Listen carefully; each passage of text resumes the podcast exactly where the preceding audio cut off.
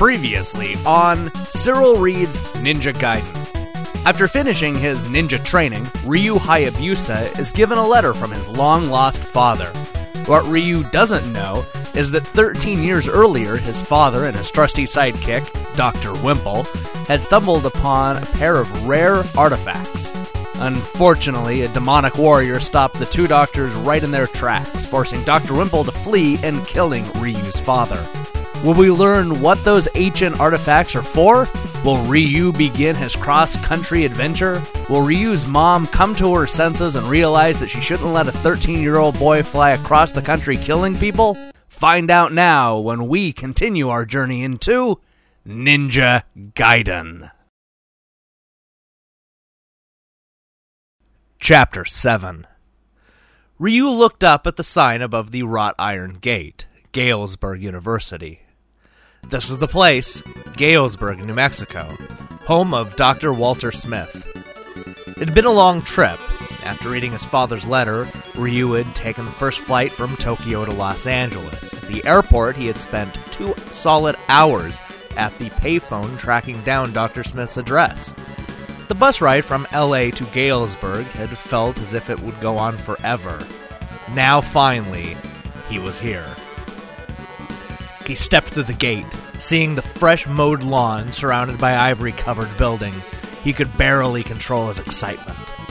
Would Dr. Smith know about his father? Would he know what happened to him? Was the. Suddenly, Ryu was jerked backwards. Where do you think you're going, pal?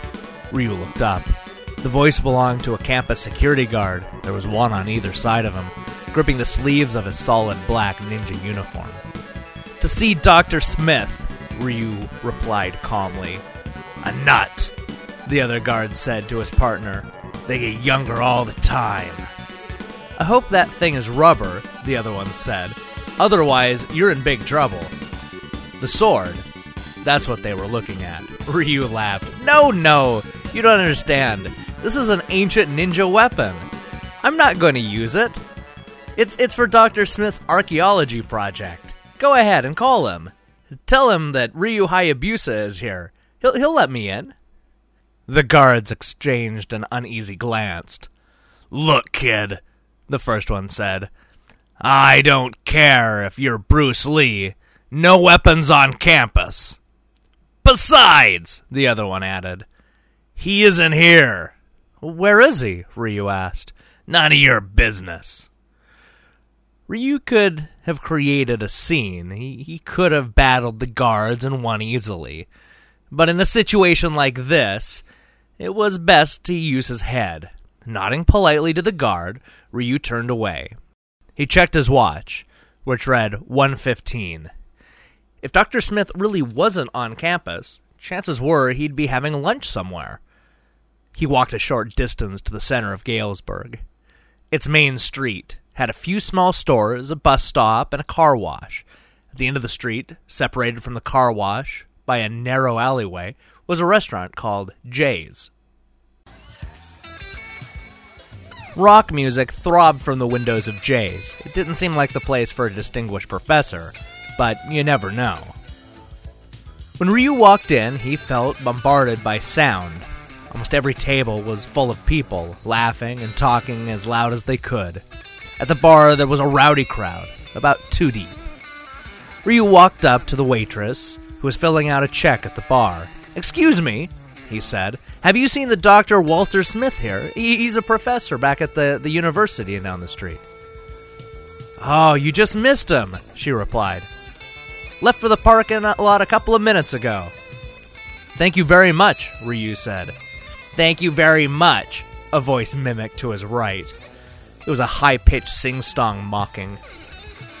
Ryu ignored it and turned away. Love your sword, the voice added. Did you save up a lot of box tops to get it? There was a roar of laughter from the bar. Ryu turned around. Leering at him from under a red baseball cap was a tall, broad shouldered guy with a toothpick in his mouth. About 200 pounds, Ryu estimated. Weightlifter, probably in his 20s. Excuse me? Ryu said. You're excused, the guy said. He removed the toothpick from his mouth. But first, I challenge you to a duel! He lunged at Ryu, using the toothpick as a sword. Ryu stepped aside. His reflexes went to work. When the attacker's arm was fully extended, Ryu pushed it sharply. At the same time, he stuck his leg in the man's path. With a grunt of surprise and pain, the attacker fell to the floor. There was a sudden hush at the bar. Flatten the dude, bozo! Somebody called out. Take it outside, fellas, the bartender warned. Springing to his feet, Bonzo was flush with anger. I'll be happy to take it outside, he said through his clenched teeth. If this wimp will come with me. Ryu nodded. If that's what you want, but you have to put away your toy. If you mean my sword, Ryu said, I'd be happy to face you without it. Bonzo rolled up his sleeves. Okay, buddy, let's go. He began walking to the door. Instantly, five muscular men rose from the stool at the bar. Ryu felt that they were facing the front line of the Dallas Cowboys. He followed outside and into the alleyway behind the building. The others clomped behind him. Scraps of food and paper littered the alleyway. Three small animals scurried under the hulking old dumpster. When Ryu stopped, he was surrounded by the men. In the shadow of the restaurant, they were dark and faceless. Sword off! Bonzo demanded. Ryu looked around calmly. I thought this was going to be a fair fight. He began unhooking his belt. But I learned a long time ago that fighting a gang of cowards is much easier than fighting one honest opponent. Bonzo's body tensed with fury. That does it! Get him, boys! At once, they all jumped toward Ryu, fists flying. Ryu fell to the ground and rolled away. Still clutching his sword, he came to his feet in the clear, several yards away. He was close to the alley's entrance. If he wanted to, he could just run away. Instead, he faces bewildered attackers and said, What would your coach say about that move? Snarling, they ran toward him. Stop! A voice suddenly shouted from behind Ryu. The men all obeyed. Their eyes were wide with shock. Ryu spun around. He came face to face with a beautiful young woman, not much older than he was. It wasn't her the men were shocked to see, it was the pistol in her hand, pointed at Ryu. Ryu was a ninja, but even a ninja wasn't invulnerable. And he didn't even have time to think before she shot him. Point blank.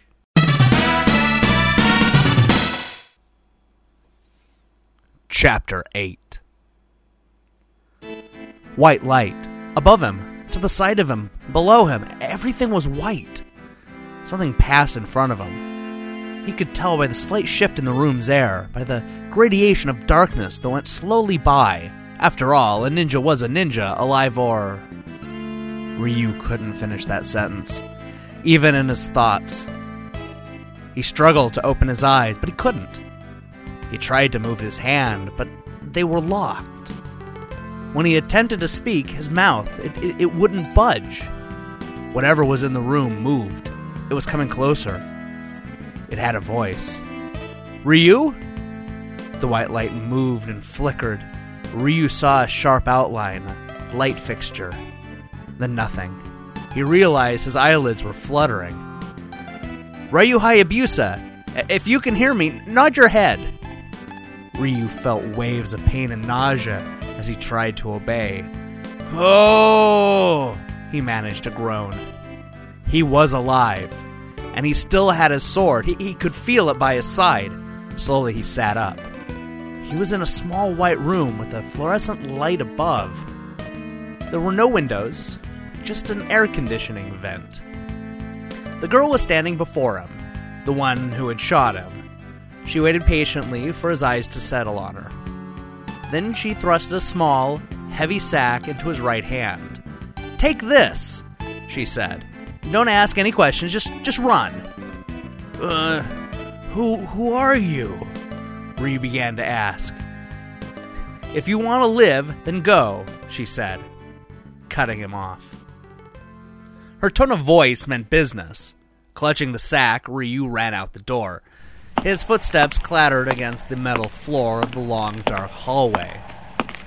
He breathed stale, musty air, and in the distance he could hear a shrill siren, probably an alarm of some sort. He wound his way through a maze of hallways. At the end of one, there was a long stairway leading upwards. At the bottom step, he looked over his shoulder. No one was following. He was in luck. He sprinted up the stairs and a heavy steel door. Pushing it open, he stepped outside. The door opened to the back of a tiny cave. Surrounded by total darkness, Ryu felt his way along the craggy walls. When he got to the cave's opening, he walked out to the sun baked New Mexico desert. The cave was on the side of a long, flat mesa. About a mile to his right, the town of Galesburg lay in the foothills of the Sandia Mountains. Ryu ran towards the town. When he was sure that no one was following him, he opened up the sack that he had been given. Inside was a small statue made of some black substance that looked like marble. It had the shape of a dragon, hunched and snarling. Probably some smuggled sculpture, he thought. He decided to hold on to it. After he saw Dr. Smith, he could take it to the police station. This time, when he got to the university gate, the guards weren't so unfriendly. What did you say your name was? The first one asked. Ryu Hayabusa, Ryu answered. That's what Dr. Smith said, the other one interjected. He mentioned my name? Ryu asked, confused. I told him some kid with with some kind of Japanese sounding name. The first one replied. I tried to remember it. I, I got as far as Haya, uh, you know. His eyes lit up like a Christmas tree. The second one added with a smile. I guess he knows you. Go on in. First building on your left, room 217. Thanks. Ryu ran across the quadrangle into the building. He knocked on the door to the room 217, then turned the knob and entered. The first thing he noticed were the maps. Dozens of them, plastered on the walls, strewn all over the surface. There were floors and ceilings, bookshelves and walls stacked with papers, magazines, tapes, books, and posters. And in the center of it all, a rumpled old man with a thick white beard and a pot belly. His piercing eyes stared through a thick wire rimmed glasses. He seemed to be examining Ryu as if for an interrogation. But when he spoke, his voice was soft, almost tender. You look just like your father, was all he said. Ryu walked up to his desk. You, you knew him? You, you knew him, didn't you? He said. You know what happened to him.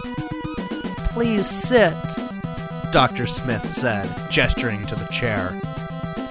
I can't. Emotions were coursing through Ryu like electric connections. He wanted to jump with joy. He wanted to ask Dr. Smith a thousand questions at the same time. The last thing he wanted to do was sit. Dr. Smith nodded. I don't blame you. He sat back in his chair. A trace of a smile emerged from behind his beard. You know, I almost thought Plan F would have failed. I was beginning to think I'd never meet you. And now, here you are, grown, handsome, strong, exactly the way your father always imagined you would be. And of all times for you to come. Ryu couldn't stand it any longer. Please, Dr. Smith, he pleaded, tell me what I'm doing here. Tell me what happened to my father. Very well, my boy. Dr. Smith picked up a pipe from his desk and stood up, began pacing the room, every once in a while taking a deep puff. To begin with, I'm not Dr. Smith at all. At least, I wasn't until Plan B took effect 13 years ago. Stopped and looked at Ryu in the eye. Ryu, my name is Randolph Wimple. He went on without stopping for an hour. He told all about the expedition 13 years ago, about the tablet, about the inscription, the fearsome creature whose shield was marked with a J, the thugs at the hotel. Before his ears, Ryu's father was coming to life. He could imagine his dad sacrificing himself so that Dr. Wimple and the statues could go on. He could picture the fight with the, the lightning grabbing monster in the jungle.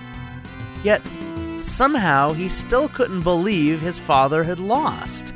Even though he'd never met his dad, he felt like he knew him. And the man that he knew wouldn't let himself get killed. Ryu put the thought out of his mind. It was just a pipe dream. All that mattered was vengeance. And so, Dr. Smith said, we had thought of six emergency plans in advance. Plan F was only to be used in case of extreme danger. That is to say, if the mission was a failure and one of us didn't survive, and if there was a chance of retaliation. In Plan F, the survivor would change his identity and relocate. We chose our names in advance. Mine would be Walter Smith. And and that's why I was able to locate you? Ryu said. The note that was left to me. It said it said only if plan F was in effect. A smart man, your dad, Dr. Smith replied. In the midst of battle against that thing, he had enough wits about him to call out for the plan. He was smart enough to realize that someone might try to come after the statues, and he knew that someday you'd find me. The light statue, Ryu suddenly said. The the one that wasn't stolen. Do you have it? Dr. Smith pointed to the painting on the wall. Behind that painting, there is a very secure wall safe. The light statue has been here for 12 years, ever since I got the job here. I have reason to believe that there are forces who would like to have the statue, but they haven't been able to track me down. Perhaps they're still looking for a man named Wimple. Who would they be? Art collectors? Dr. Smith moved closer to Ryu. His voice suddenly became hush. Ryu, I have done much research since my expedition with your father. Back then, I laughed at the idea of a sleeping demon. I have since found that it does exist. Ryu gave him a skeptical look. Now, I'm not a crackpot, Ryu. Far from it. The demon lies in a huge rock mesa near the Peruvian Andes. I've also studied all the inscriptions and the legend that pertain to Shinobi's fight in the 13th century, and I have calculated that the demon is scheduled to awake soon. The time of the dark moon is near! The man must be shell shocked, Ryu thought. Still, there was something so cool and rational in his voice. How near? he asked. There was a, a glint in Dr. Smith's eyes. This is why your visit today is so remarkable. If my figures are correct, the day of the dark moon, the 700th anniversary of the demon's hibernation, will occur tomorrow. Ryu let that sink in. It seemed too unreal, too much like a fairy tale. So, so, what does that mean, Dr. Smith? The, world is going to just explode or something? Dr. Smith smiled. No, tomorrow you and I can celebrate in your father's name. The world will be safe, as long as I have the light statue away from the temple. Ryu lifted his sack and put it on Dr. Smith's desk. For what it's worth, he said, lifting out the shining black figurine, you have both statues. Dr. Smith stared. His jaws went slack. Slowly, he approached it with disbelief. How did you get this? He said, his voice barely audible. Package for Dr. Smith, a voice shouted at the doorway. A helmeted postal worker walked in, carrying a shoulder sack. He walked briskly towards the desk. Oh! Dr. Smith exclaimed, jumping for surprise. I wasn't expecting. The man threw down a clipboard. Sign here. The statue is now shielded from Ryu by the man's body. Ryu began walking around the desk. He didn't want to let the figurine out of his sight. As Dr. Smith grabbed for a pen from his pocket, the man bolted for the door. See ya, fellas! He called out. The dark statue was gone. To be continued. Game hint. To beat Bloody Malth, get right next to him and start throwing your small stars. Don't stop. When you run out, run at him and use your sword. And now, an open letter to A.L. Singer, author of Ninja Gaiden.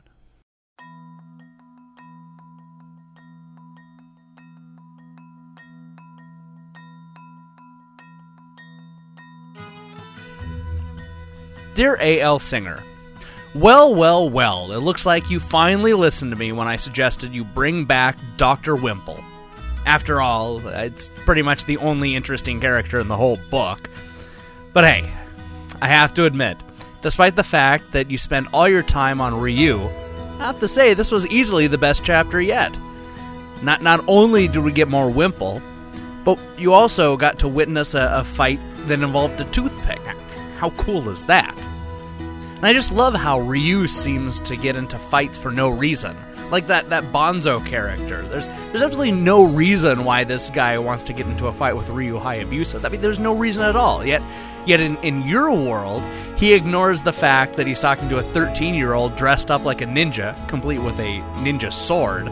I, don't know. I, I don't know who this Bonzo guy is, but if he's willing to take on a 13 year old with a ninja sword, then then maybe you did the right thing by giving him that ridiculous name. But let's not ignore how utterly stupid this whole thing is. Getting past the fact that you are a 13 year old traveling around the world to get revenge for your father, there's still the little matter of him being in a ninja costume.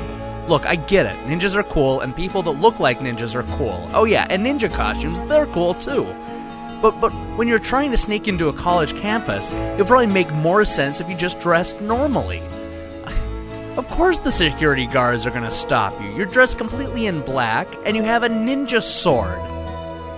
Apparently in your world, ninjas always dress up like ninjas, just like I assume cops always dress up in their uniform, astronauts are always sporting that that bulky uh, spacesuit they have and strippers are always naked.